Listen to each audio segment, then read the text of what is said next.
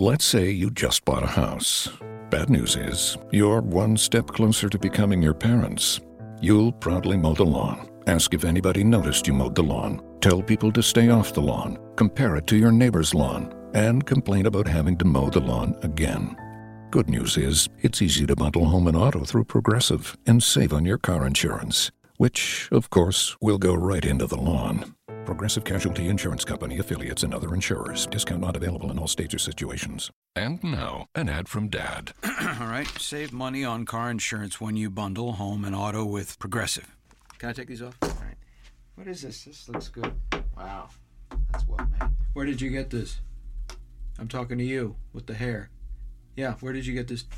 It's good stuff. That's solid. That's not veneer. That's solid stuff. Progressive can't save you from becoming your parents, but we can save you money when you bundle home and auto. Progressive Casualty Insurance Company affiliates and other insurers. Discounts not available in all states or situations. This is the Gator Nation Football Podcast with your hosts Alan Williams and James DiVirgilio. This place is an insane asylum in the swamp! Oh my! Now we know we're just a bunch of average stiffs. That was an insane asylum in the swamp. What up, Gator Nation? I'm Alan Williams, right here next to James DiVirgilio. We're going to break down everything about this huge Gators win against LSU. James, thanks some people. Thanks some people right out of the gate. I like that. Uh, of course, Alan, what you're referring to are our patrons on Patreon. Uh, as always, if you like the content on the show, like us on Facebook, and certainly if the spirit moves you, become a patron on Patreon. You can find links to Patreon on any one of our handles on any of our social media outlets. And we had a bunch of new patrons, Alan, this past week. We'd like to thank. We had a couple new large donors uh, Mark Mitchell, Diego Rivera, longtime supporter, moving up from a medium dono to a large dono, and then Bill Hood going from small dono to solid large dono. Thanks so much, Bill. Appreciate that. And then a, and then a couple other new medium donos, Travus White, formerly and also known as Travis, but to us, to Alan and I, he's Travus. Good to hear from you, bud. Russell Hall coming in a medium dono. Thanks so much. And then some small donos. Ben Coppinger, longtime friend of the program. Uh, Michael Varley, Micah Pounders. I think Micah's been with us from the beginning as a supporter. Derek Barfield, David Piscatelli, Donnie Mathis, Cody Flitcraft. Thank you so much, guys, for joining. We appreciate your patronage. And last, of course, but certainly not least, we have to mention our top supporter, still the undisputed champion of the world, Alexander Leventhal. Love that guy. Looking forward to meeting him one day. Oh, he's a good dude. Yeah, he's a good dude. Works for a company here in Gainesville. We can't reveal anything else about him. But uh, at any rate, thanks again, Alexander, and friends of Alexander. Thank you guys too. We appreciate it. All right. With that out of the way, let's get to our opening thoughts. So, Alan, you predicted this victory. I predicted us to have a loss. This game was pretty much, I think, how we thought it was going to go. It was a coin flip game. It was very close to similar teams fighting. Uh, not to pat ourselves on the back here, but we sort of nailed our keys to victory again this season. We're on a roll. So mine was that we needed to get consistent pressure on Joe Burrow. We finished this game with five sacks, and we were living in the backfield on passing downs. Made a big difference in the game. Uh, Alan, yours was a little bit more obscure, but it was it was true. So we knew that they wanted to take shots downfield. They opened the game hitting one right away. It didn't look so good for us, uh, but you wanted to limit big passing plays against us. You thought the game might have been decided on the perimeter. And in a way, it it was. We hit more downfield passes than they did, and that certainly had a large influence on the game. Alan, general opening thoughts before we tackle what I think is the the meta question for this week's game. Yeah, it was really such a fun game to watch and to analyze. And yeah, I, I predict us to to win. You predict us to lose, but I, I think I remember you saying there's a there were a large variety of outcomes for this game. It was going to be really close, and that Florida LSU is always, as someone said on the internet this week, a demolition derby. It's going to be crazy, chaotic. You don't know who's going to come out on top or when you're going to get shot out of your car. But in the end, it's going to be awesome and fun and memorable. And it certainly was that. Before we get to some of these questions, let me let's ask about the atmosphere. Uh, some people are saying this is the most fun the swamp has been since they can recall, maybe since Ole Miss a couple years ago. Would you agree with that assessment? Yeah, that's definitely true. And that bar is not exactly very high. But a couple of things of note. The pregame atmosphere was was better This is not the pregame atmosphere of old. This is not the Spurrier atmosphere. This is certainly not even the Urban Meyer atmosphere. But there was a, a notable uptick in excitement outside the stadium. LSU did not travel well at all for this game, which was a bit curious. It took a little bit away from the atmosphere for me. A lot of times the LSU fans are very rowdy outside the stadium. They were not really here. I can't I don't I don't get that one per se. I feel like they'd be somewhat excited about the start they had to this season. But inside the swamp it was great. A lot of credit goes to Dan Mullen. He's done a lot of very intentional things to improve the game day experience that I'm going to be excited to talk about. One of which was just how often we're playing music now in between plays. If you were in the stadium, you may have noticed that there were probably five to six times more songs being played in this game. Uh, which is which is how things used to be once upon a time. But really, the stadium had gone a little bit more quiet energy wise. That's an that's an on purpose focus uh, for Dan Mullen, and of course that iconic moment sort of refires the crowd up.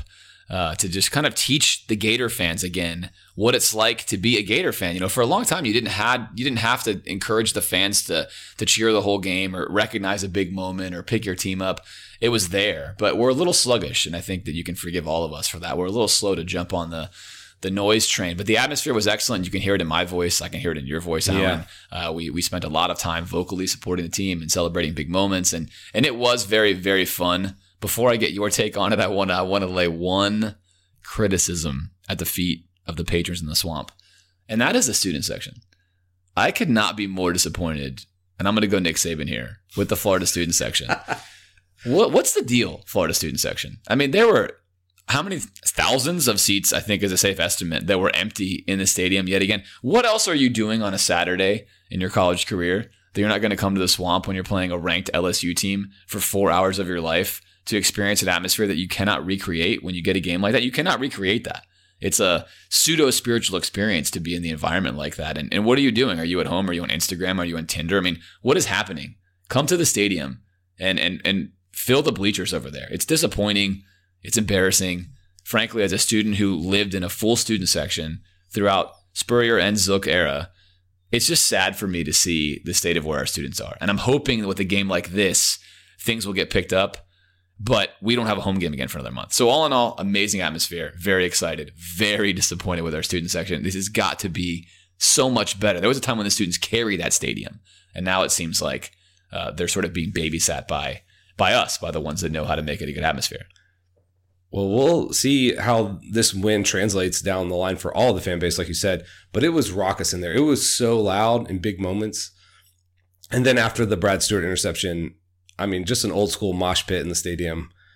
I mean, hats and glasses getting knocked everywhere, water getting thrown up in the air. I mean, it, it was incredible. That was such a fun moment. And like you said, you can't replicate that type of experience watching on TV. Now, there's a lot of pros to watching on TV. We can get into fan dynamics and that stuff, but so much fun. Really thankful that I was able to be there. And yeah, hopefully there's going to be a lot more of those moments in the swamp. Maybe not this year because I don't know if we have that type of team coming in, but next year there's some big ones on the schedule. And can we please, Alan, get some improved speakers in the swamp? Yeah, I'll, I'll talk to Scott. continually disgraceful that we have like the worst speaker system. They can never hear what's being said Can't on the field. hear anything. I mean, somebody get on that. All right, let's do what we do best. Let's unpack what happened in this game, and let's start by asking what I think is the most important question as a takeaway. So we're going to start with the end of the movie here. Is LSU overrated, or are we that good? I think a little bit of both. I th- I think like most people thought that LSU wasn't really the number five team in the nation. They had some impressive wins, so that's why they're there in the poll. So a little bit of them being a paper tiger, if you'll excuse the pun. But I think that we were more impressive than I expected us to be. They were kind of who I thought they were, or hoping that they were, and we played well. I think in general, we were the better team on Saturday there's a lot of moments if we had picked up those third and short conversions that we had several opportunities to pick up or we came inches away from a first down, maybe we put even more pressure on them and the game is even a wider result. I'm there was certainly most of the game I felt in danger, but I never thought that we are so overmatched and we're going to have to have a miracle. Felt like if we execute and we can take advantage of our opportunities, we're the better team. I feel like we should win. Did you come away feeling the same way? I felt like this went exactly like we thought it would, like I thought it would. It'd be a close game where if you played the game 100 times, you probably get 50 LSU wins and 50 Florida wins, and you get a bunch of different variations at the end. And we happen to win this one, which is important. Don't take anything away from that. This is the one game that was played, and we won that one. But I, I don't. I don't think I saw anything on film last week that indicated LSU was a top five team. We said that. In fact, if you, if you go back and listen to the pod last week, I think the exact thing we said, Alan, was these two teams are almost entirely equally matched, and LSU is probably slightly better. I think that's true. LSU had to overcome a, a ruckus home environment for us, and they were winning that game in the fourth quarter. So I think you can look at back and forth and other things. LSU came out, could have dominated us early on. A lot of narratives there where you could still say LSU was maybe the slightly better team, but regardless, these were very evenly matched teams. And maybe surprisingly, one thing I didn't take away from this game is that LSU was not poorly coached. So the Ed Orgeron experience seems to be working with kind of removing him from from coaching the team in a certain subset. In years past, there's just a lot of bonehead things you can point to. I had a hard time in this game while watching it live and on film, looking at it and thinking, wow, that was a horrible decision. Nothing was brilliant, wasn't very creative. But I think the bar for me and Ed O is so low that looking at it, it was like it was a competent performance from LSU. It was two competent teams that aren't great and have deficiencies playing a very entertaining game. Yeah, but if you're an LSU fan, this just seems like a a slightly updated Les Miles team, and you fired him. So yeah, maybe not sunk to the bottoms that they that people feared with Edo, but doesn't feel like he's going to move them towards a championship. This feels like kind of peak performance LSU, maybe a little bit better if they have some of their key players healthy, maybe a little bit better running game. I don't know though. I mean, they're not doing anything interesting, that's for sure. But maybe that's enough for right now. But I, I don't see them getting much past that. Yeah, the relative bar there is Edo versus himself, and it surprised me that Edo was better than his normal self. Uh, Okay, I'm for him. certainly not suggesting that Edo is actually doing a good job coaching, nor would I want him as my coach at LSU. But all in all, he wasn't doing things that uh, you know some other coaches in the SEC in the past, like our own, would have done in games like that. So that's a step above for I thought the level he was at. All right, on offense, Alan, how were we successful in in your opinion? And th- th- there's probably not a smoking gun answer to this. There's a couple of answers to this one, but how do you think we were most successful and able to manufacture points in this game? this is a weird way to talk about success, but again, minimizing our weaknesses. The fact that we didn't have a bunch of turnovers, that we weren't, I don't know, we didn't gamble too much. We moved the ball at least a little bit on every drive, seemingly. Um, I don't know. We didn't put ourselves in bad positions for the most part. And so it's hard to say, like you said, one thing. Now, I think we did a lot of things okay. We ran the ball okay. We hit some plays downfield enough. Now, what they were presenting to us was opportunities to make big plays a lot if we could beat them one on one down the field and we could make the right throw. We did it some, sometimes when we got desperate and we did it, or we needed a big play. But it wasn't like, you know, here's all of our awesome, you know, schemes and here's all of our awesome players and we just trashed them. Um, I think the coaching staff did a good job of, of again tailoring our offense to what Frankson can do and what our offensive line can do, and not asking them to do the things they can't do. What about you?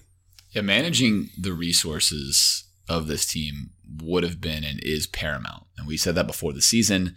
We expected Dan Mullen to be good at this. We haven't seen our previous coaching staffs be good at this at all. We are seeing that. And it's going to come down to the same things we've mentioned in the past couple of weeks. This is probably going to continue throughout the season, but the game plan and the play calling were the two largest determinants of why we were successful. Play uh, calling, excellent. We'll talk about that. And the game plan was very different from last week's game plan, which, if you listened to our show last week, you heard us say that LSU is going to play a lot of cover one, so one safety and then man to man against our receivers, which is not going to leave us opportunities for easy throws and or especially bubble screens. We had no bubble screens in this We game. did not even attempt a single bubble screen. And so what that tells you is A, Dan Mullen and the staff understand offense, something that we have not seen under the Will Muschamp era or the Jim McElwain era, something we expected to see now. And B, they're able to actually manufacture. We're averaging 30 points a game, Alan. Certainly the defense is doing a lot of that with turnovers, but regardless, we're scoring 30 points a game with what is a, in my opinion, completely broken offense. This is this is a brilliant job of taking some talented guys on an offense that just really isn't going to become a well-oiled machine, led by a trigger man who's just not very good, and beating teams that are equal to you, if not maybe even more talented than you, by by just outsmarting them. And so, a couple things to highlight here we did, for the first time, I think, all year, Alan, generate some actual running lanes. There seems to be a real benefit from our offensive line going up against a 3 4 every single day in practice. We are far less confused. We give up zero sacks in this game, Alan. And in reality, Franks was under duress a couple of times. And we did not expect him to be under a ton of duress because LSU's defensive line is not very good. But in previous years, if we played a 3 4 defense, it's like we had no idea what was happening. We were very competently prepared for that. And then you get these nice little plays. So last week we had the bubble screen. This past weekend, let's call it the speed option. We yeah, we ran it last wrinkle. week too. It was great. We've been running it, but this one we carried, I think, two or three times in this game, hit yeah. huge yards on it, called it in a very crucial situation mm-hmm. late in the fourth quarter to steal 15, 20 yards on that. And that was something we absolutely saw on film. We mentioned that LSU will stay very vanilla because they play so much man that they're going to keep an extra linebacker in the box. And essentially, what we did on those speed options, if you're wondering why that worked, uh, LSU would occasionally be in an unbalanced formation to match our unbalanced offensive formation. And if they did that, we knew that we could run the speed option to the short side of the field with a one man advantage. So it essentially put us R4, including Franks the quarterback versus their three, and we hit that every single time we attempted it. That's extremely good game planning. Of course, also, you know, it's also good uh, play calling at the right time, but that is the kind of stuff that's winning us games right now. Those plays are really important for us. Stealing 20 yards is very difficult for this team. And when you're manufacturing it with your formation and your personnel, you're really, really, really ahead of the curve. So I could not be more pleased with how we're managing what I continue to think is a broken roster and, and how well Alan Mullen is doing understanding the limitations of this team. He is not trying to make Franks something that he probably simply cannot be. And that is smart. That's smart. You're not going to hear me say, hey, I want to do these things. Why aren't we throwing these routes? Why aren't we doing these things? Because I, along with Mullen, think that Franks is absolutely not capable of doing it. It takes a lot of restraint, though, to make that happen. So I can't heap enough praise upon the offensive staff for staying within themselves, keeping ourselves in games, and finding very creative ways to score points. It, it's been really nice to see as well, like you said, the situational play calling. This is something that Chris Musgrove, when he, you know, substituted for you that week talked about Mullen as a red zone play caller. And I feel like we've had to basically manufacture points through creative play calling inside the 10. And it's weird. I'm pretty confident when we get inside the 10 that we're going to do something to put ourselves in position to score. Now, maybe something bad happens and we don't doesn't work. But generally, we've scored when we've gotten close and we've taken advantage of those opportunities. Uh, so you can talk about the crawl pass or whatever else that's gone on the last couple weeks. You know, there was a great run design to get Perine on the first touchdown. And so I've got to say, you know, normally I don't like to point to play calling as like why you win or lose, but in those really crucial situations, we seem to be pushing all the right buttons, and that's giving us an advantage over the other team. Yeah, specifically, if you look at a couple of play calls in this game, you mentioned the Krull to Frank's pass. We've had a lot of success getting inside that 20, 25 yard line and running a trick play there and hitting it, which is crucial. I think that's where Franks proves he struggles. It's much harder when you're an inexperienced quarterback to throw the ball into the end zone there. He threw a very crucial pick at a crucial time in this game. One of the few times he got pressured. On first down in that same situation. And that's why I think we look to steal touchdowns in that area of the field. So again, very smart managing his limitations there. And on the fourth quarter, there was a couple of really interesting plays that happened. One was a speed option, and right after that, uh, two plays later, it was a we faced a third and seven. This was this was crazy and, huge. This was amazing. And we had an eight verse six, so our eight versus their six in the run game, which we actually had in the second quarter, Alan, and did not get it. Handed it off to Scarlett, got tackled, uh, or Ryan, one or the other. And in this one, we ran it with Franks and got it. And I think that un- that shows you an understanding that when you get a matchup like that, you have got to be able to win. You've got to be able to win. You cannot have Franks throwing into a three man advantage defensive pass box and expect any kind of good things to happen. You have to steal those kind of plays. I applaud the staff for recognizing that if it, if it is eight versus six, we have got to win those battles. And it takes a lot of cojones to do it in that situation because we talked about Penn State doing that against Ohio State when the game was on the line and losing the game, right? And in this example was a brilliant play call. So there's certain times that are right for it. LSU absolutely did not expect that at all. It was the perfect time No. to call that wonderful scenario. That leads to us scoring a touchdown. That's a huge moment in the game, and it cannot be overstated that the, the coaching staff is ready for that situation. Now, on a play calling note here, Alan, with six minutes left to go, we get the ball back. We run the ball six or seven or eight, however many it was, straight times in a row before punting with two minutes and 30 seconds or so left. Did you like the sequence of plays there? Did you feel like it was going to be too early to take the air out of the ball? We did get some first downs, but what was your feeling at that point in time in the game? We're only up by one point there. It's hard to say. And now, if we had punted, if we had gone three and out, I'd have been very critical. But the fact that we were able to move the ball down the field and then get a great punt and flip the field, I'm okay with it because we kept picking up those third downs that we weren't picking up at key points previously in the game. So, and I'll give props to Jordan Scarlett, who I don't know if had a great game, but he ran exceptionally hard, picking up the tough yardage, spinning out of tackles, you know, burrowing his way to get over that first down marker so I, I was fine. I would. That's actually my preference. If we could run the ball nine times in a row, eat the clock, you know, I would like to kept the ball, obviously. But yeah, in that situation, if you go so conservative that it fails you, that's frustrating. I would have rather, you know, us be more aggressive and pick up first downs. But the fact that we did pick them up, I'll say that's the best of all scenarios. Yeah, it's interesting for me. So we picked up the first two, and then I felt like if there was ever a down to pass it, it's this one. LSU loads the box, brings the safety downhill. I felt like in that moment, we really violated the proper offensive play call. I I wonder if Mullen doesn't look back on the tape and think I, I should have done Yeah, we threw it on second down. We really should have done it on first. down. Yeah, should have done something different. there. They they sold out to stop the run. They, LSU basically said, "We'll tolerate losing on this play right here because we're not going to let you run for four yards on first down." And they didn't. We lost. We lost two yards. I feel like that should have been a pass, even if it's a little bit scary to call it. But that was the right time. Then on second down, we get the same exact look, which was good for them to recognize. I think that's why they knew it. They knew the look was great on first down, and really we should have completed that.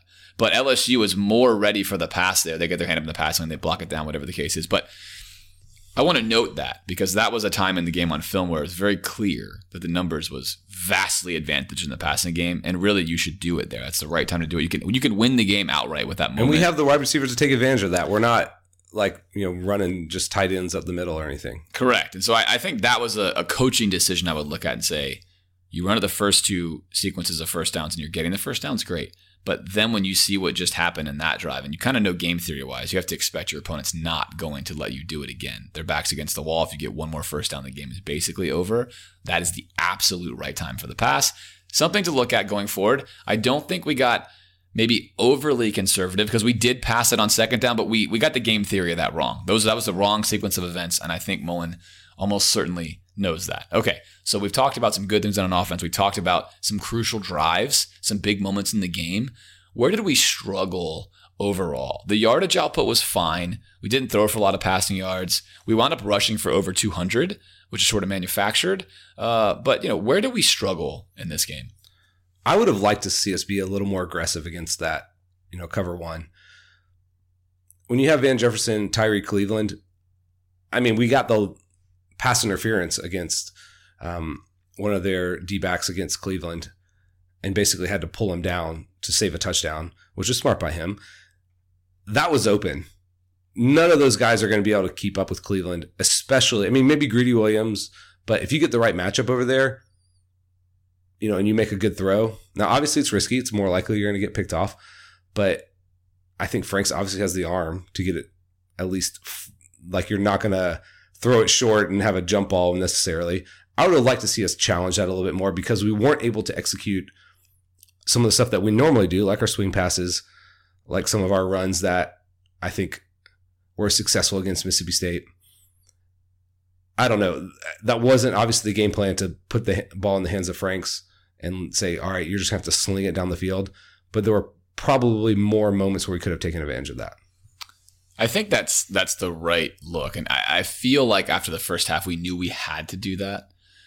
So we take that shot right out of the gate and we hit it to Hammond, uh, which is a great way to open the second half before throwing the pick, which was another another good pass play that would have been a touchdown. He had Moral Stephens on a slant on a on a post, a skinny post, really nice route, trailing the receiver on the outside. So they're they're going to get into what would be called like a a two on one against a safety look. So the wide receiver goes first, and then the tight end follows behind him and then the wide receiver will either go to the corner, which in this case he did, and then you have your trail receiver, Moral Stephens. He runs a post underneath. Really easy throw, very simple play. Franks gets pressure in his face. I think maybe even forgets where he's supposed to throw the ball. Honestly, it was awful. And lobs one in the end zone to a cover one safety that was not even going to. I mean, he could have lobbed the ball anywhere along the post route. Was going to be a touchdown. Uh, so very, very poor. But LSU was begging us to throw this ball for most of the game. There are multiple opportunities, and we had a two on two with a single high safety on the wide side of the field. And I felt like on film, our receivers were winning these battles. They were beating LSU's DBs deep almost whenever they wanted. And I continue to believe, Alan, that there is not a single DB that can stay with Cleveland on a go route.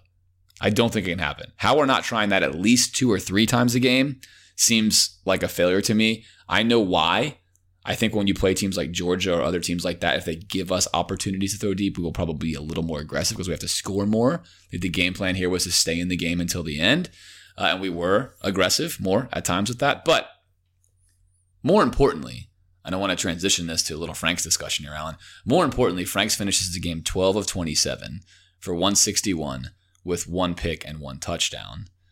And in reality, a guy with Franks' skill set, with a coach who trusted him, should put up a huge number against an LSU team that wants to run press man cover one.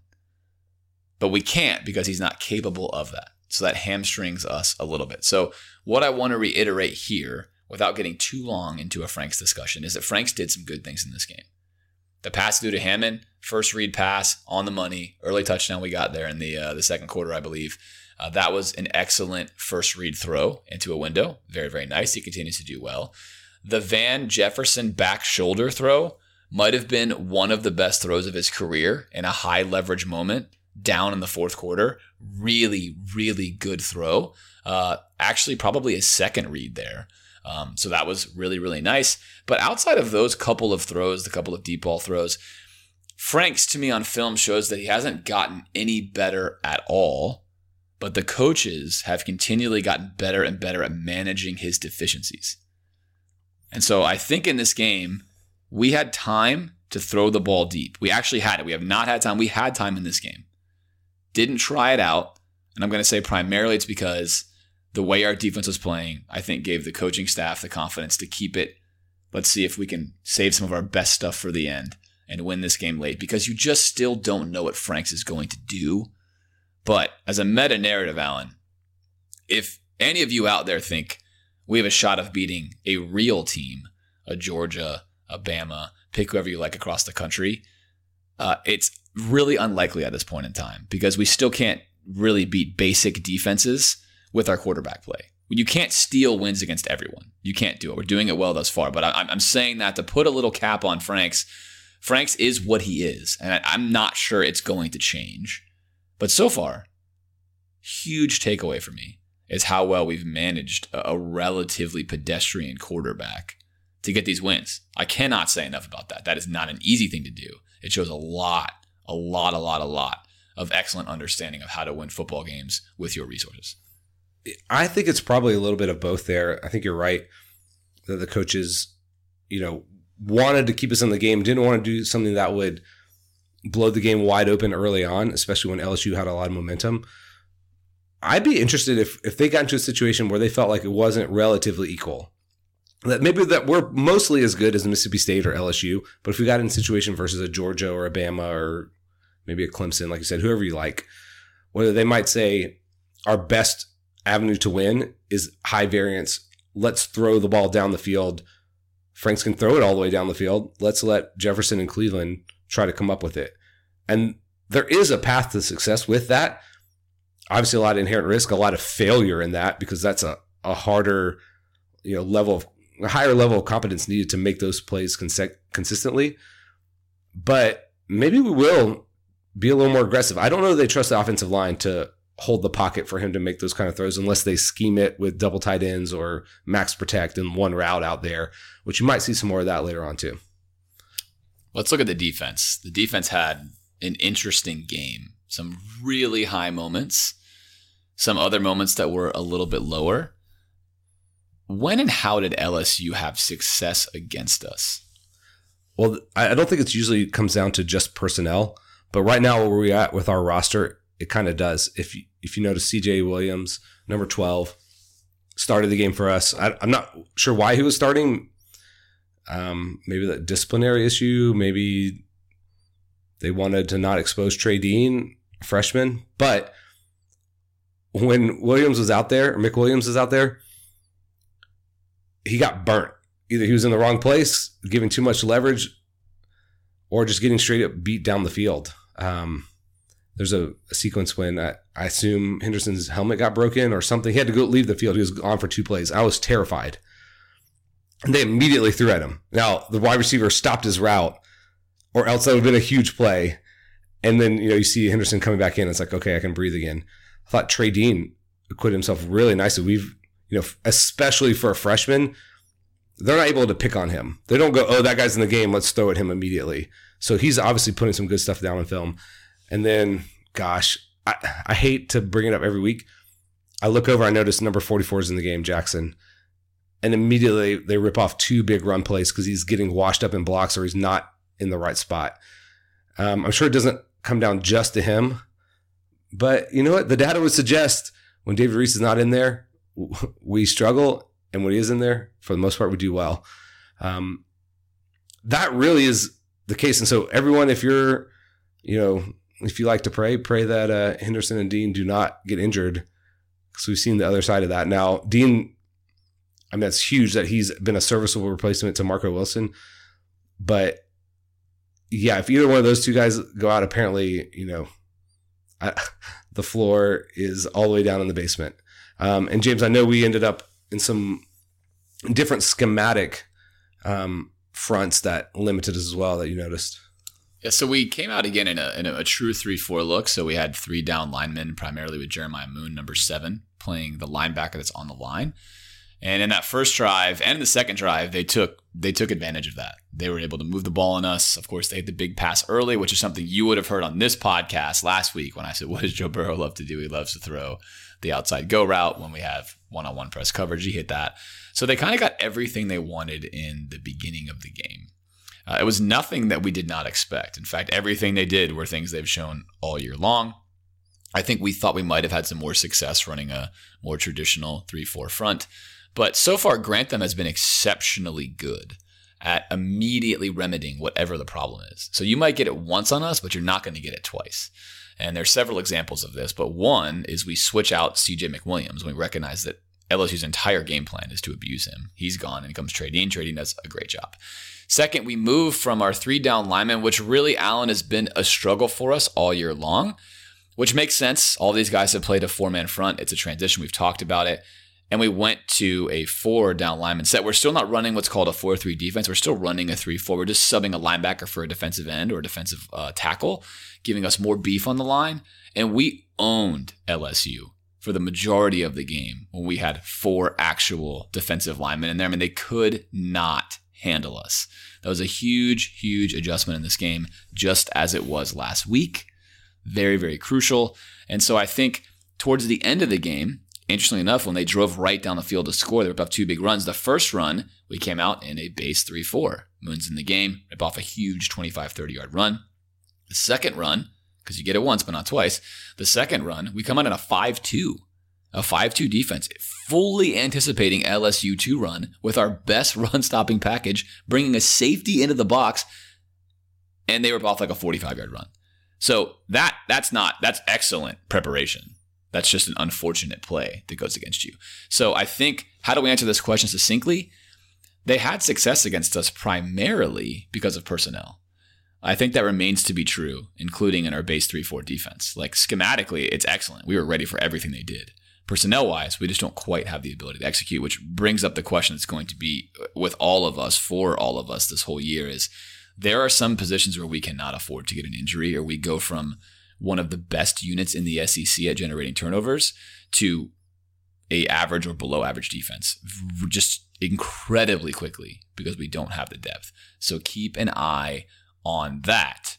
But all in all, LSU had success. I think they had about the, the same amount of success we kind of expected them to have against their defense. And in reality, without CJ McWilliams in the game, if Dean plays the whole game, they probably have a, maybe 100 yards less even of offense. It was that big of a difference. Yeah, and I, I noticed that uh, same thing you did that we got better as the game went on. Can you continue to make more adjustments to what they're doing? Whatever they're doing with Vosean Joseph, he's gotten better every game. I mean, he's like a missile back there. I love watching him. I mean, he's I think he won Defensive Player of the Week in the SEC. Several sacks, tackles for loss. Doesn't look as lost in coverage, but they're not asking him to do things that are outside his comfort zone very often. Um, and he's such a speed and power player. Again, we talked about if you he's a guided missile. If you get him guided in the right direction, he's going to make plays. That was excellent. I love that we were, for the most part, limiting Joe Burrow's running lanes. Now he beat us a couple times for some big plays, but overall didn't kill us. You know, we're, we were still alive. It hurt us, but we were still alive. And I have to mention Polite. We talk about every week the guy's playing himself into, I don't know, what all American. We talked about can this someone make, be an all American on this team? I, apparently, him. He's playing like it. His speed is off the charts. There's a play last week where you see him basically fake on a zone read that he's going to take the running back and the quarterback keeps it, Fitzgerald, and he pivots on a dime, runs straight at him, forces him into throwing the ball out of bounds. You don't see a man that size pivot and run the way he does very often. So if if you have, he's usually standing up, you can see him. His number 99 is very noticeable. Watch him. He's doing something interesting almost every time. Um, often being double teamed. If he's not, he's sometimes running right around the right tackle. Uh, so got to continue to give him props for just playing out of his mind, really.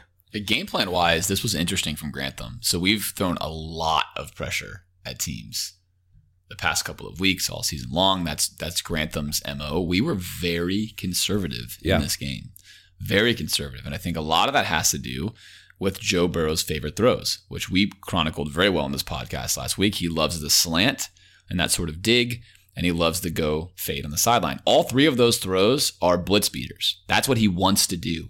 And I have seen this defense put something on film that I think will be interesting to other teams down the road is that we were very complicated with our coverages. We were routinely doing what a 3 4 does best and dropping a lineman into a slant window. We were moving a linebacker from one window to the next window. There was no way Burrow could ever get a true sense of whether or not he had an opportunity to throw a, a uncontested inside breaking route, which he does best by far. That was brilliant by Grantham to recognize that, hey, I don't think Joe Burrow can make all these other throws. I think he makes these two throws really well. Let's take those two away and make him deal with other stuff. Um, really solid, really different from what we've done before. And then he timely used Vosean as sort of a hammer and Polite to blitz together. Yeah. Which was uh, you know, an incredibly effective combo. They each finished with two sacks uh, on on what what tended to be LSU's weak side, the left side of their their defense, like to do a lot of rollout action to the right. So just brilliant game planning on film, really well coached. Uh, they hit a big screen play on us in the second quarter, Alan, only to try it again later at a crucial point in the game, and we were completely ready for it. That's just really, really good coaching. So I want to note that on film, the defense is is exceeding, I think, both of our expectations thus far this season. We talked about where they'd be. They're top 25 in a lot of categories.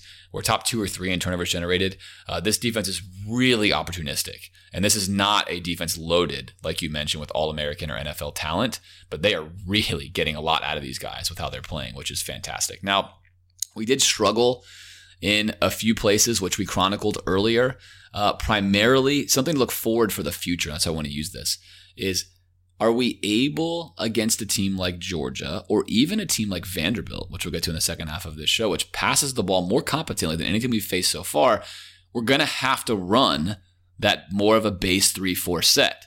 Are we able to be as effective? Thus far this season, we have not been. Now, a guy who's been tremendously effective, Alan, is Chauncey Gardner. What did you see from him in this game? He's been so much better this season. And you know, he was playing at safety last year, kind of filling in some gaps for us where we were weak. But he seems born to play this nickel position where he can, you know, cover, he can blitz, and you know, he's become a really sure tackler. I mean, much criticism against him at the beginning of last year for missing a lot of important tackles. I think playing in space is much easier on him than having to like fill gaps and come in and, you know, run blitz. Yeah, he's a guy I could also see playing on Sundays. We talked about that. Really love what we've seen from him. Uh, he seems to be always in the right spot at the right time. I watched him as well move over the safety. You know, you saw him at one point like kind of going nuts, like get over here. For a guy playing kind of a new spot where we didn't really have this position. Of course, we had a nickel, but the, the types of things that they're asking him to do and the variety of things that we're asking him to do, he's really picked up on it well. And he seems to be helping other people around him get into place, especially with our inexperienced safeties. So, um, yeah, I, I, couldn't be more happy with the way he's played so far. Yeah, I feel comfortable now saying that Chauncey Gardner on film looks like an NFL nickelback. Not only does he recognize plays, as you mentioned, he essentially called the exact play LSU was going to run in that game and lined up the defense to stop it. He tackles extremely well. He's a blanket coverage wise. You, you almost never see his name called because you can't throw a single pass against him. I mean, he is fantastic right now.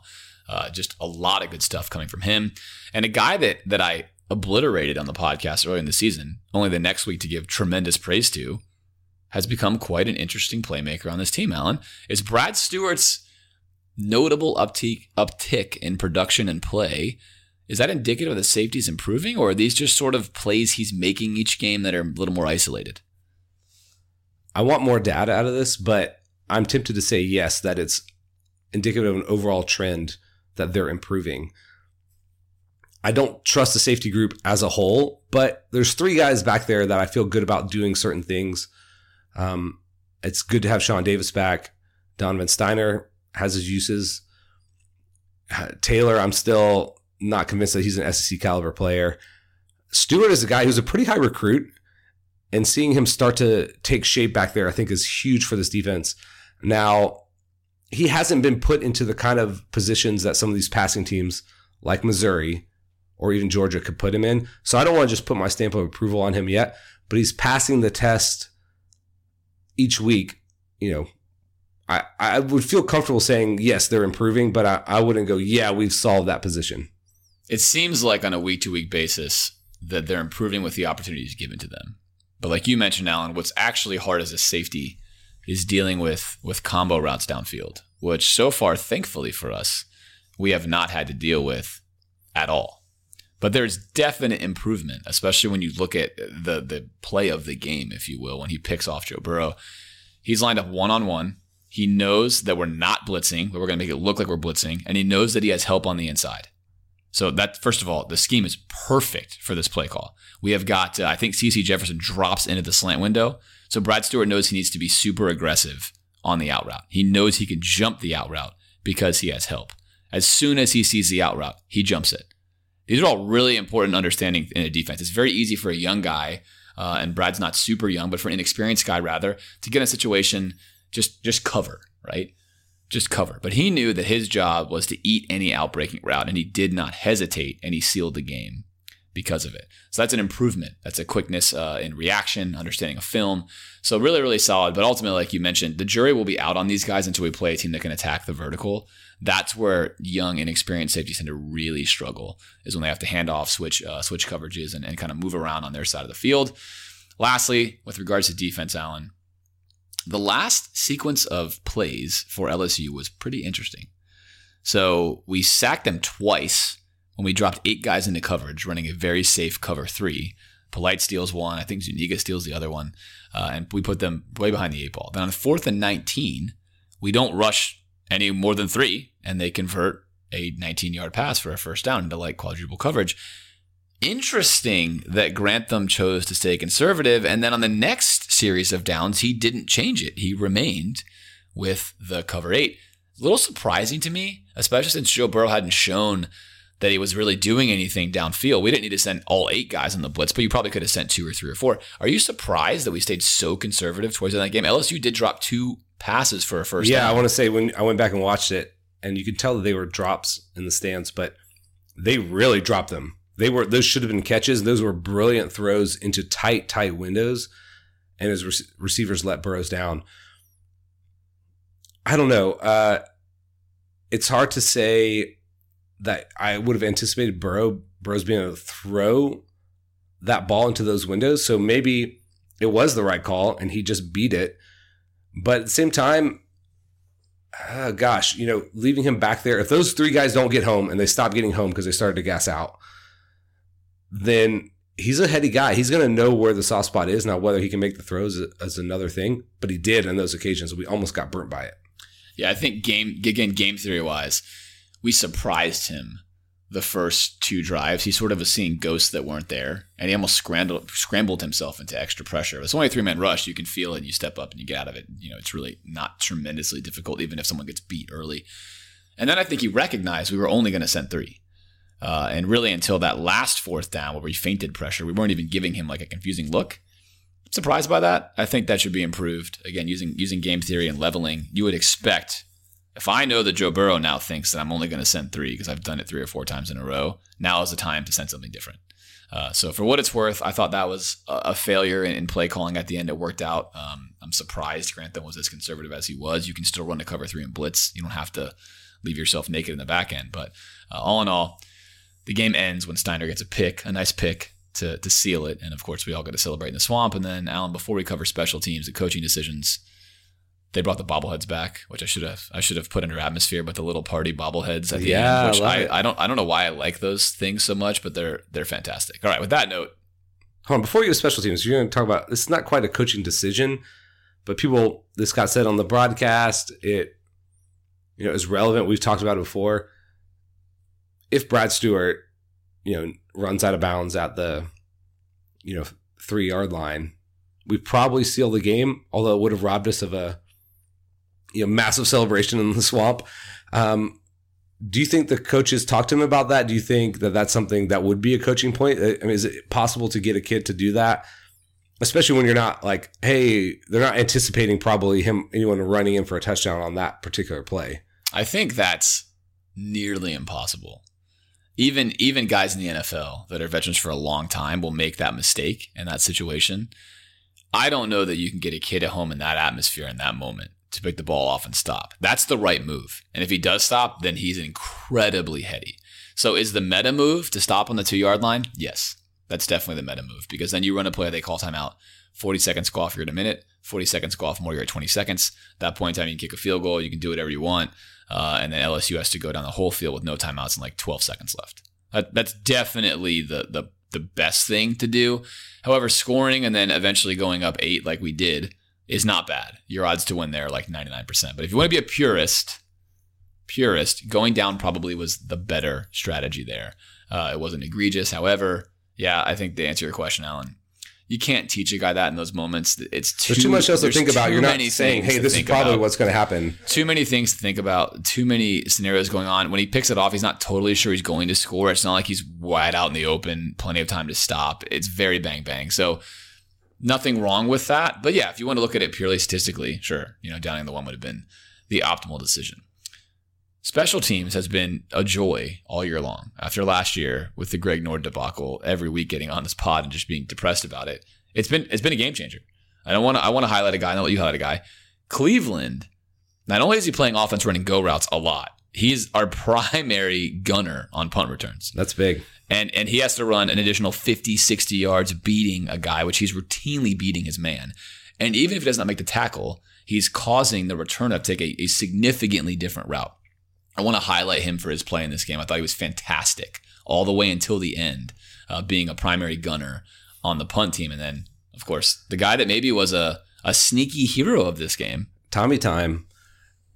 Tommy Townsend, we've talked about, I don't know if we said on the pod, but we've had conversations about his skill in downing the ball, you know, inside the opponent's 10, situational punting, your backspin, hang time, that kind of stuff. He continues to do a great job of that. I guess the question marks were if we need him to, can he rip off a 50, 60 yarder like his big bro? And we openly were questioning him. We're like, you know, can he do that? I don't know. I remember sitting next to you in the second half, praising Tommy Townsend, and you're like, yeah, but can he rip one of these big punts? I think the very next punt shoots one over the guy's head. Huge moment in the game. We definitely needed to flip the field, and he accomplished that for us. His last two punts were were magical. I mean, he hammers that punt, I don't know, 65 70. I think after I had just literally said, I've never seen him kick 160. I don't know if he actually has the leg to do it.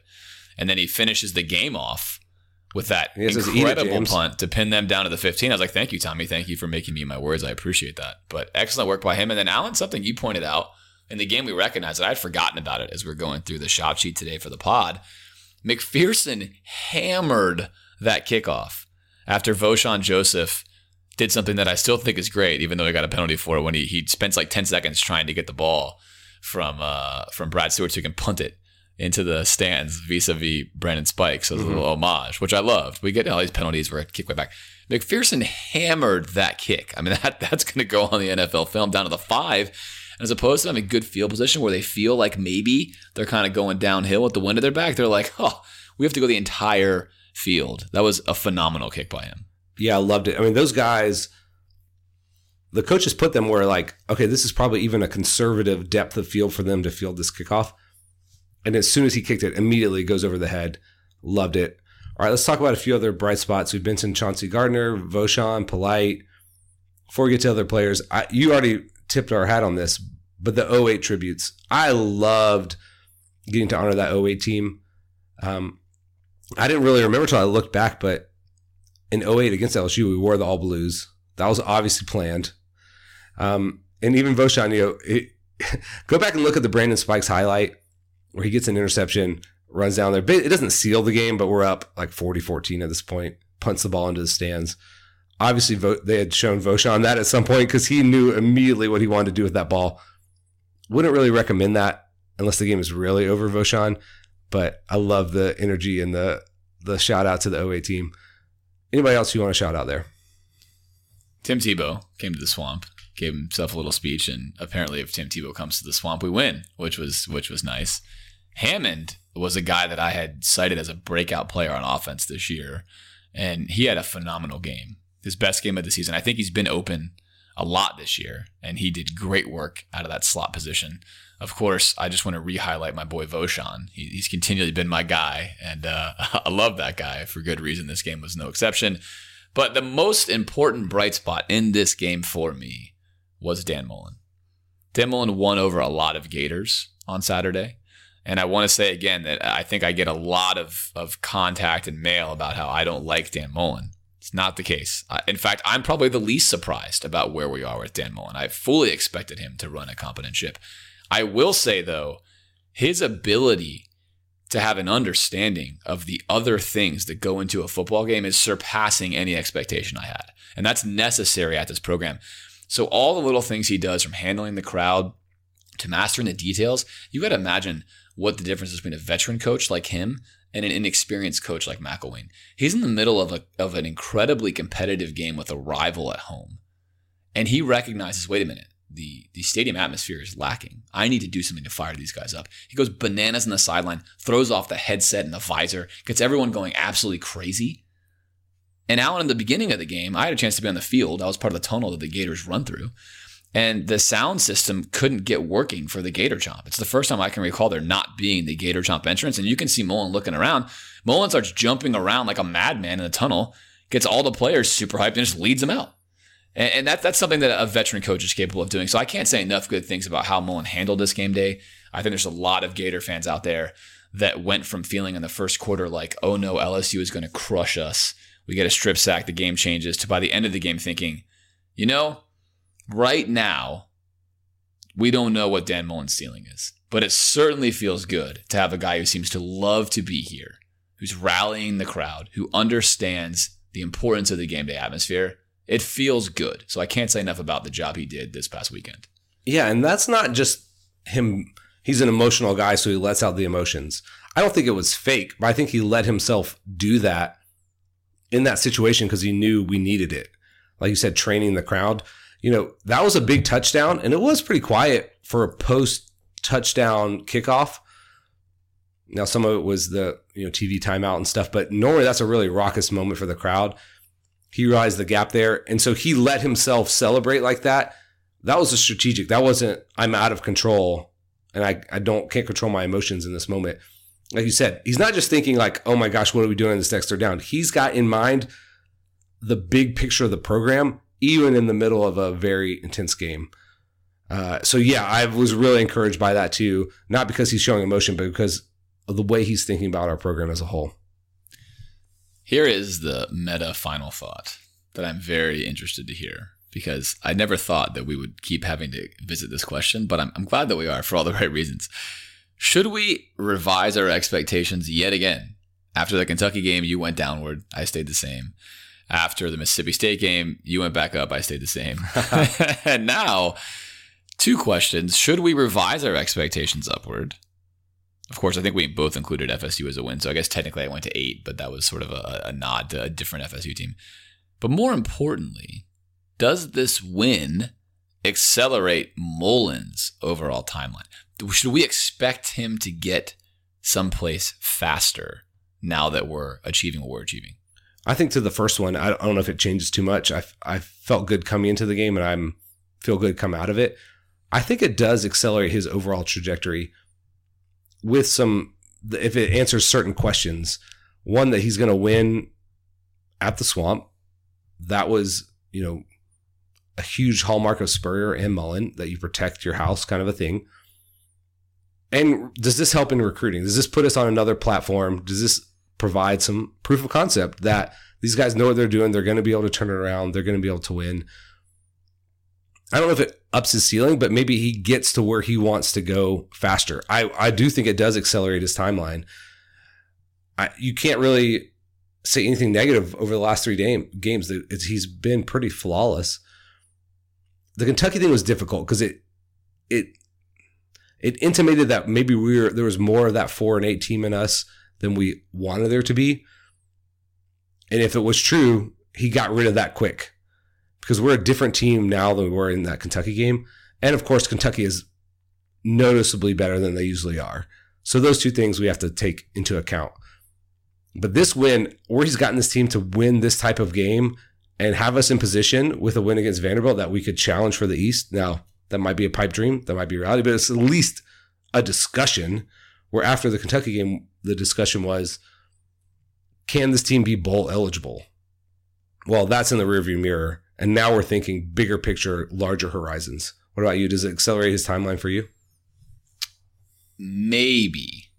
Maybe, but I'm hesitant to say yes to this. And here's the reason why we know data wise, without a doubt, that the coach's first season, as bad as Frost is doing at Nebraska, or Chip Kelly at UCLA, or Kirby Smart did at Georgia in year one, it tends to have little bearing on how well you do in your recruiting class the next year. It just is the way that it is. It's something you have to accept, whether you think that there's bagmen or it's whether your state's really talented. It's just a reality.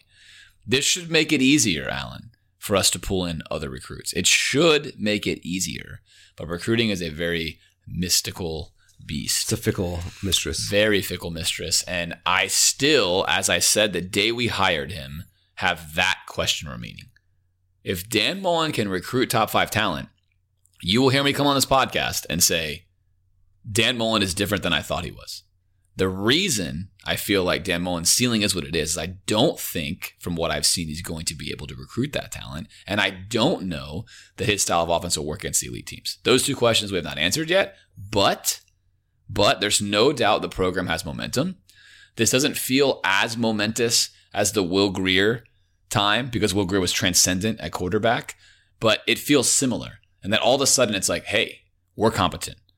We're not going to crush you this year, but you're not going to beat us easily. And we know what we're doing. We've got momentum going here. I'm a coach knows what's going on.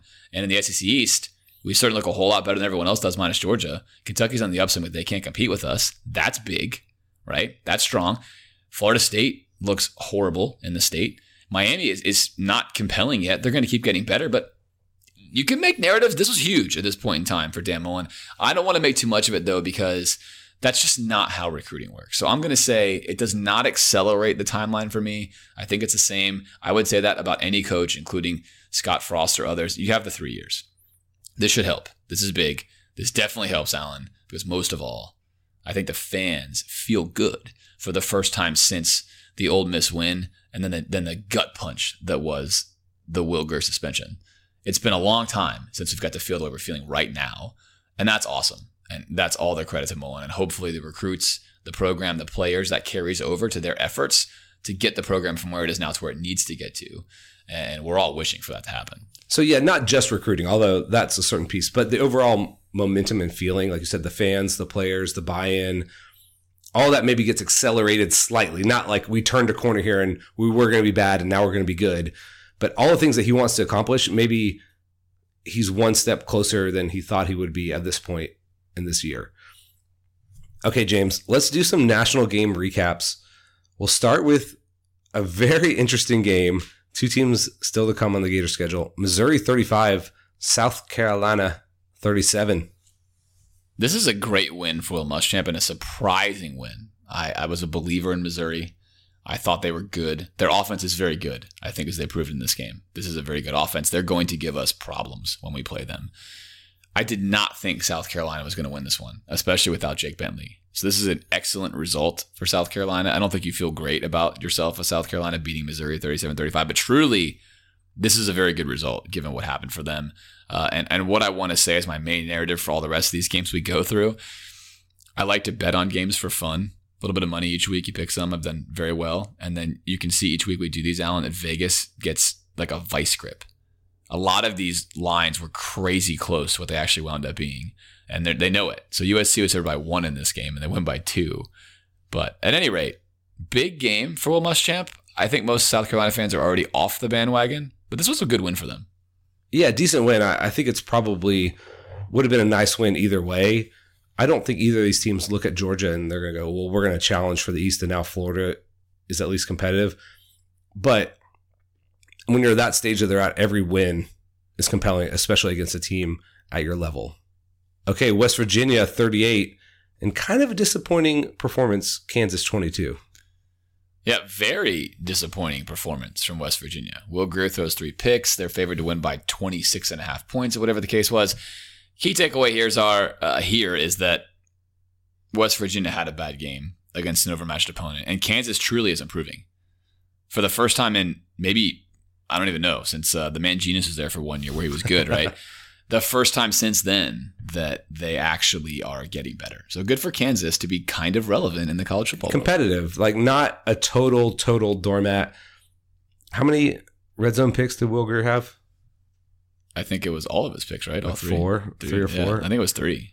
Either way, the score could have been way more lopsided, right? But they they struggled in the red zone. Not a game he's going to want to put on his Heisman tape. Okay, another very close game. BC 23, NC State 28. If anyone watches the ACC, I guess they would know what happened in this game. I did not see a single second, so I can't comment other than to say we expected these two teams to be close to each other. NC State is one of the better teams in the ACC. So if you look at a team that could maybe upset, I don't know, Clemson or someone else, you could look at NC State. They're competent. They're good. They're intriguing. They're well coached. I thought Dave Doeren would have been a terrible hire at Tennessee, but maybe not. Maybe he's the guy you're going to see at a bigger job soon. Okay, uh, a fun result. FSU 27, Miami 28. If you weren't tracking this game, I believe FSU was up 27 to 7. And as you see, Miami won by one. Quite nice. I did not get to watch any of this game except for like the last minute when Miami was kneeling it down at FSU's goal line. And it's great. I, we were in the stadium looking at it, thinking, "What? Why is Florida State beating Miami like that? They're that? gonna steal another one. No, don't let them steal more wins." And instead, they they stole a defeat, which is uh, which is fantastic. I saw on I think Miami's Twitter, Instagram, or something that they had a little hurricane locker on the backpack, and it said "turnover backpack secured" or something ridiculous. But uh, I love it. I, I do not want FSU to be good ever again. I'm content with them being a doormat for the rest of their foreseeable future. I know I kind of talked myself into, well, FSU is going to get to five or six wins and not be totally pathetic. And maybe that's better because they'll keep Taggart around longer. But no, I want them to lose every game. And they might. They might. We'll see. Also, side note about the turnover paraphernalia, all of the stupid, stupid stuff that people are doing, you just get made fun of. You have a backpack. That what is that doing for you? Unless you're Miami, you've got a, a bling chain that goes with their program. All the other stuff is so dumb. It's so dumb. Anyway, that's my two cents. Interesting game again. Arizona State 21, Colorado 28. Colorado, are they are they good? Are they sneaky good or are they just sneaky? They're undefeated playing against nobody, but they're beating equal competition. I think mainly what this takes away from me is that, again, the Herm Edwards experiment at Arizona State is, in fact, not failing. Competent team, their losses have been close. Colorado's good. They're definitely not bad. Uh, and when I say good, I mean like relative to the competition they're facing. They're not good on the national scale. They're ranked only because they're undefeated and they have to be.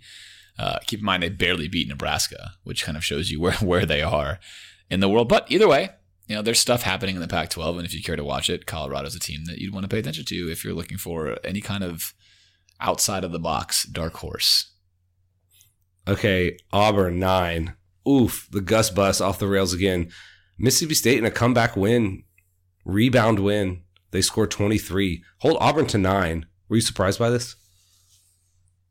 I don't know what to answer to this one. These two teams before the season were supposed to be challenging for the SEC West and both of them are feeling poorly about themselves. I continue, as we had a fun discussion with last week about the Moorhead stock, to think that I'm I'm comfortable with him. I think he's a good hire.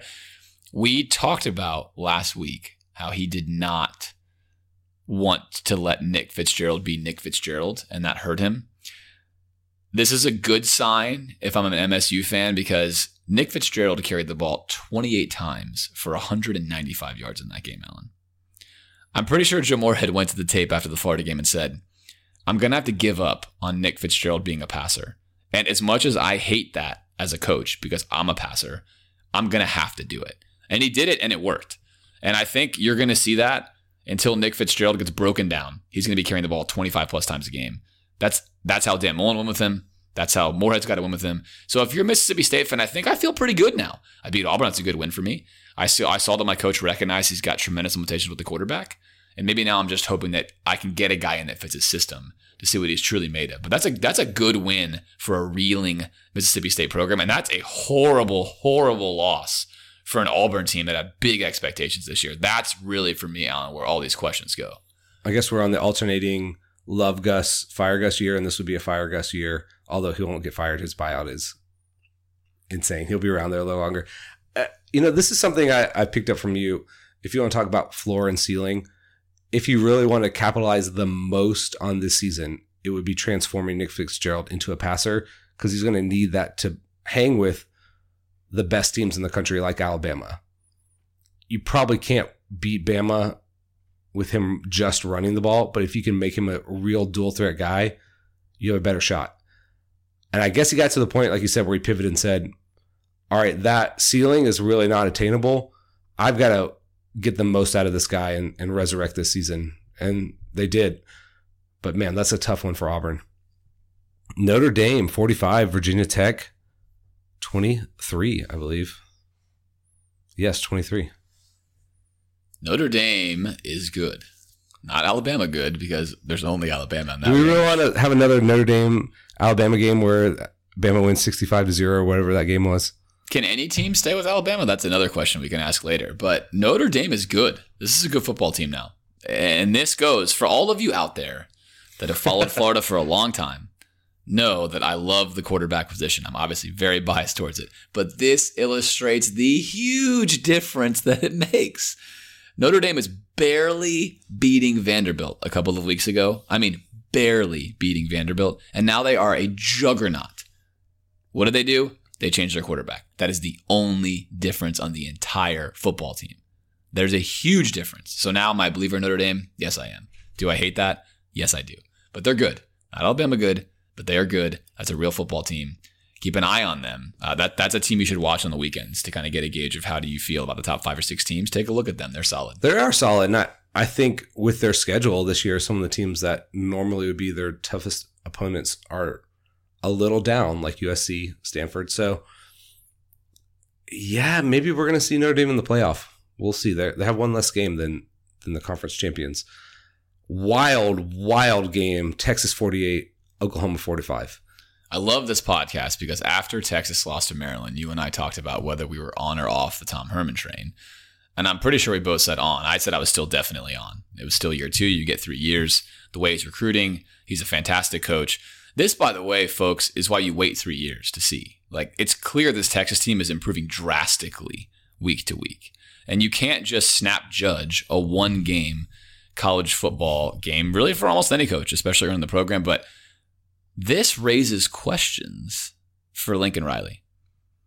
This to me is too early for Oklahoma to have lost to Texas in the rebuild of Texas. Now, Texas is talented. They've pulled in a lot of recruits, but Oklahoma is a better team, top to bottom, talent wise. They had a much higher expectation for this season.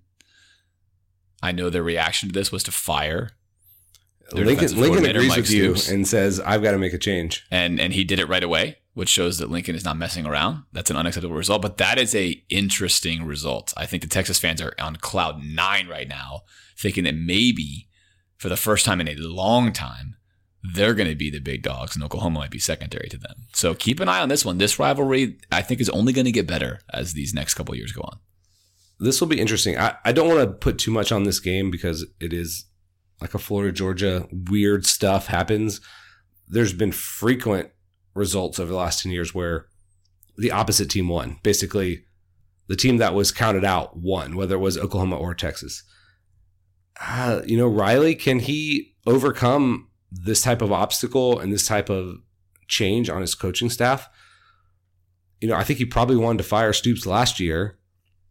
Couldn't because he got the job so late they did really well in certain parts. You know, they made the playoff and didn't maybe want to rock the boat, but obviously he was ready to pull the trigger as soon as like he felt like, okay, I can't take anymore. All right, a very intriguing game. Kentucky 14, A&M 20 in overtime. Kentucky proves to me they're real, which we knew. Six point spread here, by the way, Alan. Vegas. That's gotcha. And Jimbo Fisher proves he's elite to me. Again, all the Florida State fans for years that thought Jimbo Fisher was not good. All the Florida fans that thought Jimbo Fisher was not good. Looking at you, Tyler Rummery. Uh, Jimbo Fisher is excellent. He's excellent. This A&M team is not that talented. And all he does is beat a team that nobody else has been able to beat. We're pretty good. We're ranked now. We're ranked 14th. We couldn't beat Kentucky. Mississippi State just beat Auburn. They couldn't beat Kentucky. A&M does it barely. They escape. It's close. But regardless, Jimbo Fisher doing things. My takeaway on all these games we talked about, Alan, the SEC, which had the SEC least, the SEC East, by the way, the worst division since the playoff era as far as like teams and record goes, and basically non-existent on the national picture scale. And the SEC as a whole has significantly upgraded the coaches, which is a discussion we had a couple years ago. Why is the SEC downward? The SEC now, the future looks much brighter, minus a couple of programs. In fact, it looks downright scary. It looks like it's going to be significantly harder than any other conference, like by a magnitude. So that's my thought. If Kentucky starts to play even kind of okay, all of a sudden you've got like eight teams every year, minus Alabama and Georgia, which are in their own tier, that are capable of beating each other at any given time. Good luck trying to win 10 games with that. Yeah, I would say the SEC East is no longer the SEC least. I'm, not that you know every team in there is ascendant, but Georgia playing as a premier team, Florida's improvement, Kentucky's turnaround, and then you got some teams like Missouri and South Carolina that compete with just about anybody. Now, of course, Tennessee is a failure, and Vandy doesn't look much better. Um, but yeah, this was interesting. Texas A&M, their two losses to Bama and Clemson. So uh, this was a big win for them because they needed to actually pick up some victories. You couldn't just say, well, they're good because they lost to really great teams. But this validates a little bit what Jimbo's doing. Okay, the rest of the SEC roundup Alabama 65, Arkansas 31. Nick Saban not impressed with his defense on this one. This one was a, a gut punch for me. Alabama was a 35 point favorite. This is where I decided to put my money this past weekend. And uh, those of you that weren't following this closely, it was definitely a bad beat, if you will. Bama scores to go up 65 24 with two minutes left. Arkansas decides to run the kickoff. It's deep in the end zone out because why not? You're getting drubbed. He runs it back 80 freaking yards to the 20 yard line.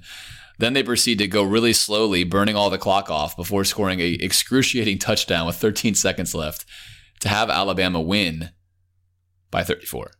By 34 points, and Alabama missed an extra point. So, you know, all in all, that's why you have to bet for fun because otherwise you'll go crazy. Uh, it, I think Alabama's defense is the worst it's been under Nick Saban, but I think that's very miragey. Uh, they're not playing their starters even as long as they normally would, and the offense is scoring way faster than it normally would, and teams are are almost like so out of the game so fast that they relax and move the ball more. I, I mean, really, it's weird, but I don't think there's a concern for that. I think when they play a real game, that defense will be fine. Well, they Alabama is playing faster and scoring more, so more possessions creates more possessions for other teams, more opportunities for them to score. I don't know if this is a vintage Alabama defense, but they do have a few question marks, especially with some injuries at corner. But Nick Saban, you know, wants to keep the rat poison out, so he'll keep he'll keep talking up the opponents, keep down playing his guys. Something to keep an eye on, though, in that regard. UL Monroe, Monroe 21, Ole Miss 70. Anything to see here? I think Matt Luke continues to do a good job there. I mean, they don't have a defense, but all in all, I, I'd be happy if I was an Ole Miss fan. You're you're kind of slapped into the dungeon for a while, and you're you're entertaining. You score a ton of points. You got some good receivers. Yeah, Mm, Yeah. You beat you beat up UL Monroe and then you brick it against anybody who's halfway legit. All right. The game we're about to talk about, the team we're about to talk about, Vandy 13, UGA 41. this game was at one point in time with two minutes left to go in the first half, fourteen to six. Yeah. and Vanderbilt had driven the ball down down Georgia's side of the field like oh, every time they had it. Um, they were dangerous. Is Georgia just asleep at the wheel here? Because Couldn't couldn't quite score. So Georgia now is starting a theme where their first half performances are not good, and then they crush you in the second half. I know that Kirby's concerned about it. He's continuing to talk about it, but they can't seem to get it right. They cannot seem to figure out how to put together a, a full football game, a full 60 minutes. Uh, they drubbed Vanderbilt. The- Georgia is excellent on film, but regardless, do I think they're they're weaker? No, I I think they're just having a hard time continually beating up against inferior opponents. Vandy on film, I will say, and we're going to talk about this in this game. Vandy looks improved to me athletically across the board, uh, but Georgia clowned them when it came to talent. That's what I noticed the most from this game. I, I don't know. UGA, the meat of their schedule is coming up, starting with LSU this week. I think we'll learn more about them moving forward. But I, I don't know. You're playing Vandy. You've already, you made it to the national championship game last year. You're looking ahead.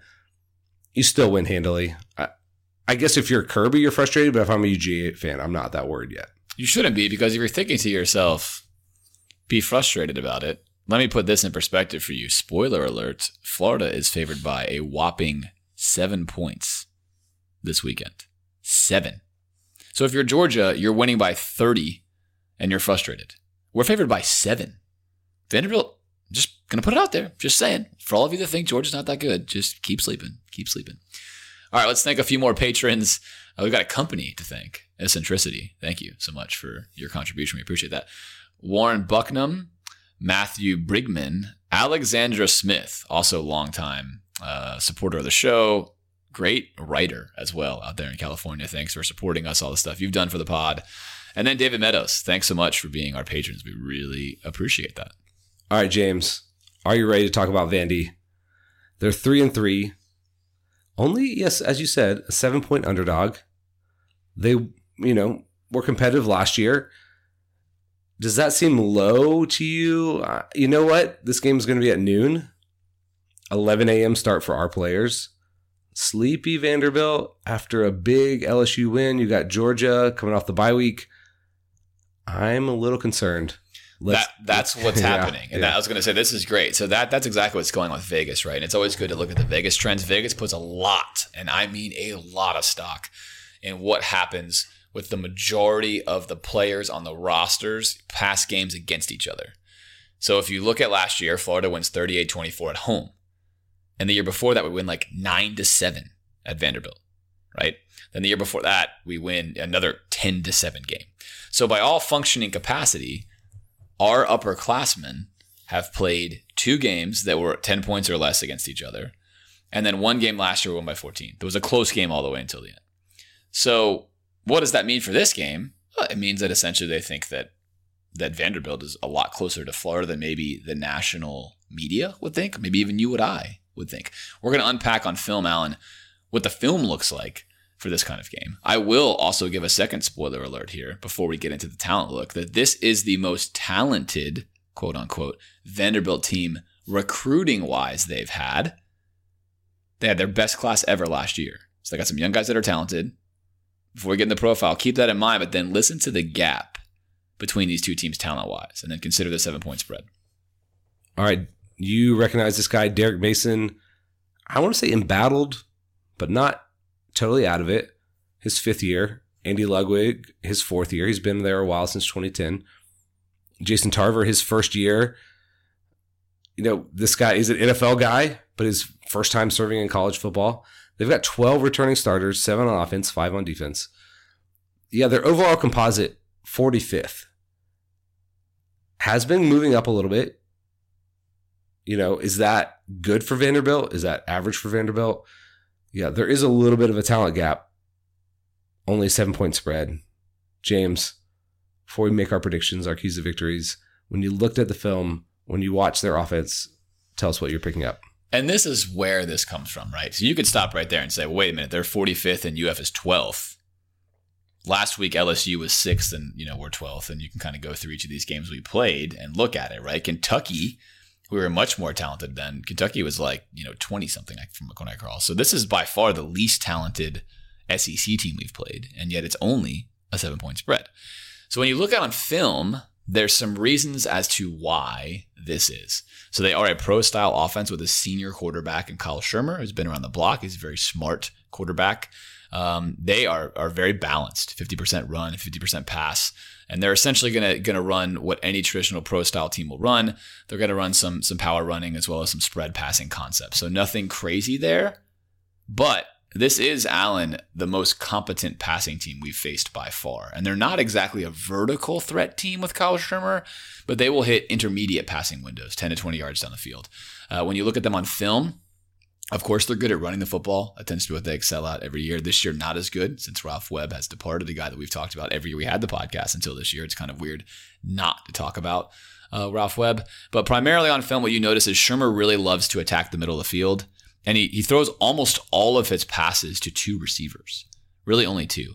Uh, his, his tight end, Jared Pinkney, but the extremely heavily targeted, uh, and I don't even know how to actually pronounce this guy's name perfectly, but it's Elijah Lipscomb. Yeah, it's Kalija is what I believe, but it's Lipscomb, uh, number 16, Kalija Lipscomb, who He's had, a big talent for yeah, them. big talent. Had uh, I think 18 targets in a game earlier this year, and he's got like 50, whatever. He has triple the catches of anyone else, so he gets the ball a ton. Which this is going to be really fun to watch for us, Alan, because you know who's going to draw that. It's going to be it's going to be Marco Henderson getting that. I mean, not Marco Henderson. Sorry, what am CJ I Henderson. combining, guys? CJ Yeah, Henderson getting that it's coverage, one uber co- It's corner. one super corner. Uh, but CJ Henderson is going to draw that. That's going to be, I think, for me personally, the most fun matchup I've had on defense to watch all year long. That's going to be fantastic. They throw the ball to him unabashedly. So this will be our first, in my opinion, real passing team challenge. Alice, um, LSU was a, was a moderate one. Uh, Vandy, even though the numbers don't suggest they're like a really strong passing team, on film they're by far the most competent. So this is a good test for our defense. It's a good weekend for us to see where we really are against a team like this. Uh, and I think that it will be a, a team that we have to run uh, more of a base 3-4 defense with. I don't know how often, unless it's an obvious passing situation, that we're going to roll out four down linemen like we have been these past two games against Mississippi State and LSU. We're going to have to play more of our linebackers. And you and I both know that outside of David Reese and Vosean Joseph, it seems to be a cliff of who's next there with productivity. There's not a lot of production coming from those other guys. So it should be intriguing on the offensive side of the ball. yeah, you might see some of the stuff that we tried to do early on against Kentucky where we're keeping an extra safety or corner and using them in run support. Kentucky road graded us when we did that, but you might see, you know, us return to more of that philosophy. That'll be interesting to see how we handle what Vandy's going to try to do on offense. Okay, when you look at the defense, what do you see there? So they're a they're a three four defense, but what's interesting is their new coordinator spent a million years in the NFL being a four three coordinator. So all that means is they're just more multiple. Derek Mason, who really was the defensive coordinator for a while, you know, once upon a time we did a podcast when he took over the job as defensive coordinator. He's actually gone the furthest to remove himself this season. He hired a guy that he really truly has turned the defense over to. Uh, and why is that, Alan? Because they were awful on defense last year. So I think he had to make a change. I have to imagine this was a change that kind of came from the athletic department itself, maybe not so much Derek Mason. They said, hey, listen, if you want to stick with this job, you're going to have to outsource this. So they brought in a guy who put a tremendous emphasis on turnovers. In fact, uh, there's kind of some fun stories about how he does the old high school gimmick where everyone's got to carry a ball around. They try to strip it from each other in class. He has photos of, of loose balls all over the locker room and everything else. But it's working. They're generating a lot of turnovers on defense. So for whatever reason, they're trending way higher than they were in the past three or four years. So that is what they do. They're very opportunistic. Numbers wise, they're very middling. Uh, they struggle significantly to stop anybody running the ball, which is exactly what happened last year as well. So good opponents have rushed on them for whatever they wanted. Georgia gouged them in the run game, uh, but they have been opportunistic, like we said, generating turnovers. So one thing that Georgia had a lot of success with against Vanderbilt that we don't really utilize too often we're isolating their running backs against Vanderbilt's linebackers and making them run sideline to sideline on the swing passes. We just don't really employ that kind of tactic, but maybe that's the wrinkle we use this week. Every week we've had one. It'll be very interesting to see what we do. If there is a wrinkle, keep an eye on that one. See if we throw four or five more of those than we normally do. Uh, their three best defenders are probably their linebacker, Josh Smith, their cornerback, maybe their only true NFL player, uh, Joejuan Williams, and then their safety, Ladarius Wiley. Their safeties are not very good. They've been struggling, uh, but Ladarius is, is sort of their veteran captain back there. So nothing on film that would scare me, nothing we have not seen before. Their linebackers are slower than what we faced. Certainly, if we had success against LSU, we should be able to have success against Vanderbilt. But uh, it will be interesting to see how we choose to attack this defense versus what we we knew we had with LSU, which is a man-to-man kind of defense. This one's going to be a little bit more balanced, a little more confusing, uh, more more combo coverages, things like that. Let's talk about the injuries. I don't think there are any. Which is amazing, right? Yeah, the Gators have been very healthy once the season got started. I don't know how Dan Mullen's doing that, but I appreciate it. We've been a heavily injured team. And let's spend one second talking about penalties because it's fun. We continue to be amongst the worst in college football. We had 11 penalties last weekend. It's that Gator logo on the field. They just it's can't help something, it. right? And then Vanderbilt, like LSU, forces teams into a ton of penalties. So we will see if we have 10 or more penalties. I would be surprised if we didn't. Again this week because that's what we average. So at some point in time, you are what you average. All Okay. right, Let me lead you through this. Yeah, okay. Because I've been talking a lot. I'm gonna I'm gonna take a step back and let you have the stage here. So, game prediction. Keys to victory. What is your key to victory against a Vanderbilt team that's played us rather feistily for the past several years? Yeah, so I feel like what we want to do against Vanderbilt, we're going to want to run the ball, and you should be able to. But that's not really where we've lived, is where we just line up and go at you. Now, we do attack you in the run game, but we're better when we're deceptive. I don't know that we have the offensive line that we're just going to say, hey, we're going to run the ball, stop us. Um, and so do we see are we are we over 250 yards in rushing and does a lot of that come in the first half i think this is going to be a closer game than we want i don't know that we're going to execute on all the things that we want to um, it- it's going to be tricky and then on the other side of the ball you know i think we're going to have a chance to put a ton of pressure on them because i don't think that we're going to have to respect the run game we're going to be able to play a little we're going to be fine in our nickel we're going to be able to play a little dime maybe too I don't know. That that leads me to believe that we're going to be able to shut down the middle of the field on them. That we won't have to expose as many linebackers in coverage, and that our guys rushing the passer are going to be able to do some damage because they're not going to have to respect the run game as much without Ralph Webb or somebody really dangerous back there. So I think the key there is: do we limit them to basically like zero rushing yards in our base defense? You know, not actually zero, but do, do we have to move out of a nickel to stop them running? And then they might abuse us a little bit. Now, we're not going to move out of nickel willingly. So that means they're going to have success. If they're having success running the ball, that puts us at a disadvantage.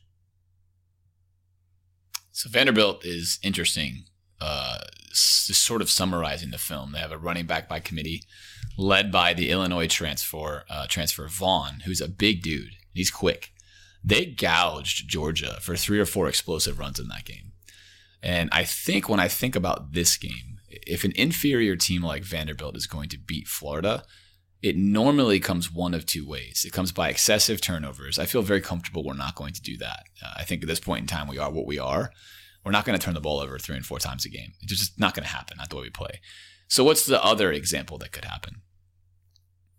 You get hit with big explosive plays. That's possible. Vanderbilt's capable of doing that. Uh, they have a couple of matchups we haven't had to face before. So they have a tight end who can threaten our linebackers. Our linebackers have struggled to cover for the most part. Uh, we have not had to deal with a linebacker really at all that could that could hurt us. Ten, I mean, Kentucky had a great linebacker, but they just they don't throw the ball this year. So that's, Tight end. yeah. I mean, tight end. Sorry, linebacker. Tight end. They don't they don't throw the ball this year, so that was not a concern. He gouged us two years ago. So tight ends have gotten us in the past, is what I'm trying to say.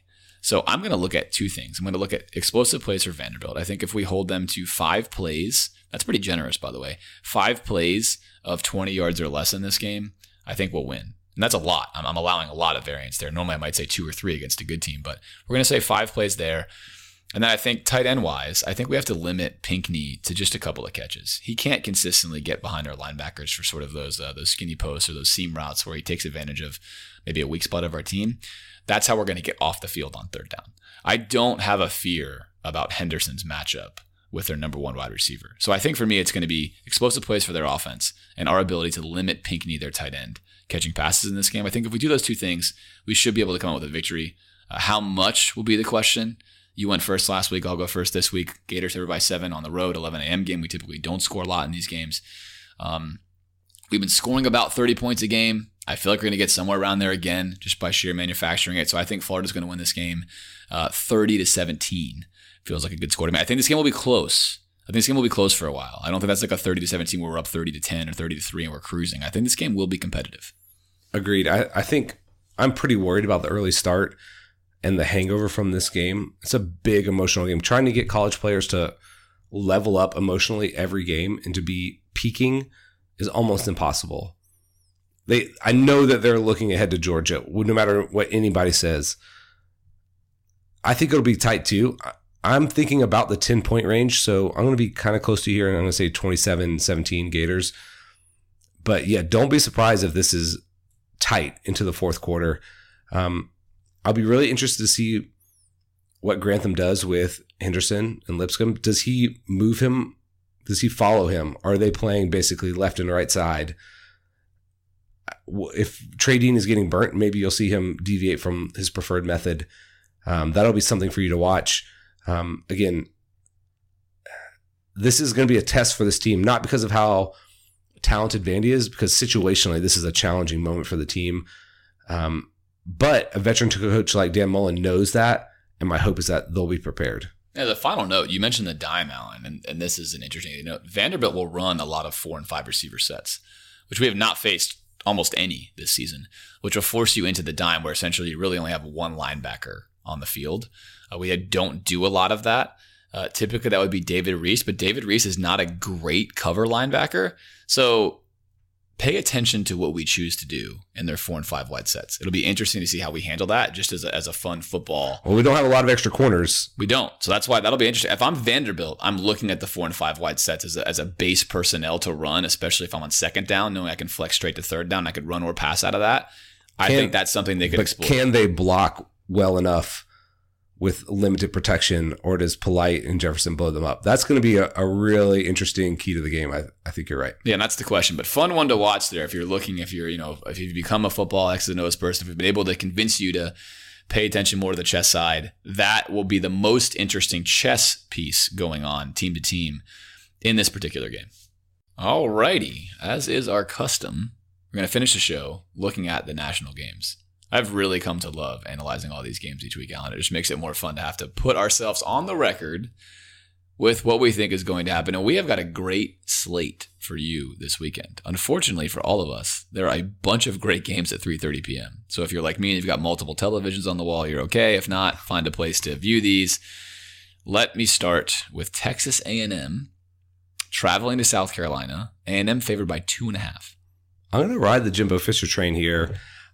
I, feel like they proved themselves to me a lot in that Kentucky game.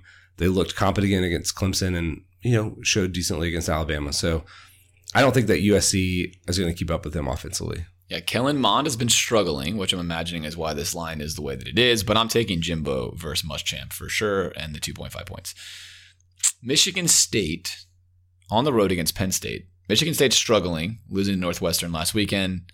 Penn State favored by 13 and a half. Yeah, I think Michigan State is too limited offensively. I don't think that they're going to be able to keep pace with Penn State unless a lot of weird stuff happens. Agreed, like a Penn State cover here as well. UCF, maybe their toughest game of the whole season, minus four and a half on the road at Memphis, a rematch of the championship last year. This might be wishful thinking, but I'm going to take Memphis here. Uh, they've not been stellar this year, but I, they're going to be hyped for this game. This is a big one. Um, yeah, again, maybe wishful thinking, but I'll take Memphis. UCF seems to be a juggernaut. I, I, I'm sticking with the favorites thus far. I'm going to stick with UCF. Missouri on the road against Alabama. The life of an Alabama fan, Alan. Favored by 20 28 points. I wonder if Nick Saban will have to get the students to go to this one as well. Probably. Man, I'm going to say, I'm going to have to take Mizzou. That's too many points for me.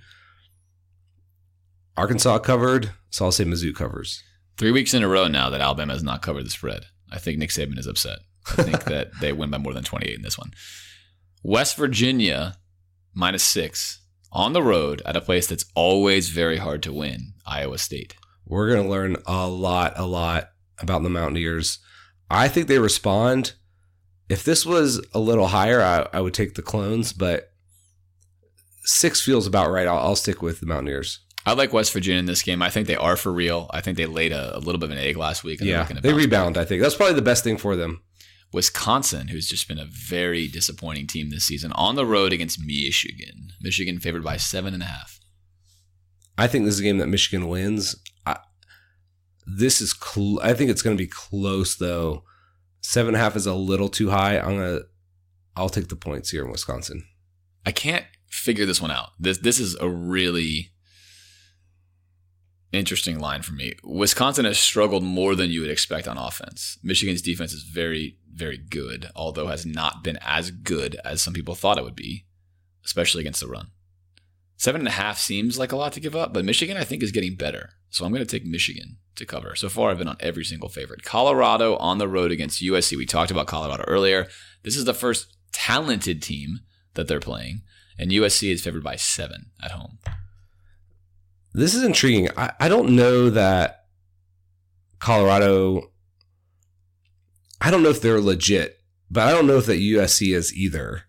But I, I'm not convinced that Colorado travels yet. That seven again is kind of high. If it was seven and a half, I probably would go Colorado, but I'm gonna go USC here. USC is so much more talented than Colorado, but USC, I don't believe in anything Clay Helton is doing there. I don't believe it. So I'm going to take Colorado in the points here. So this is my first underdog. All right, Georgia on the road against LSU, 3:30 p.m. game. Georgia favored by seven.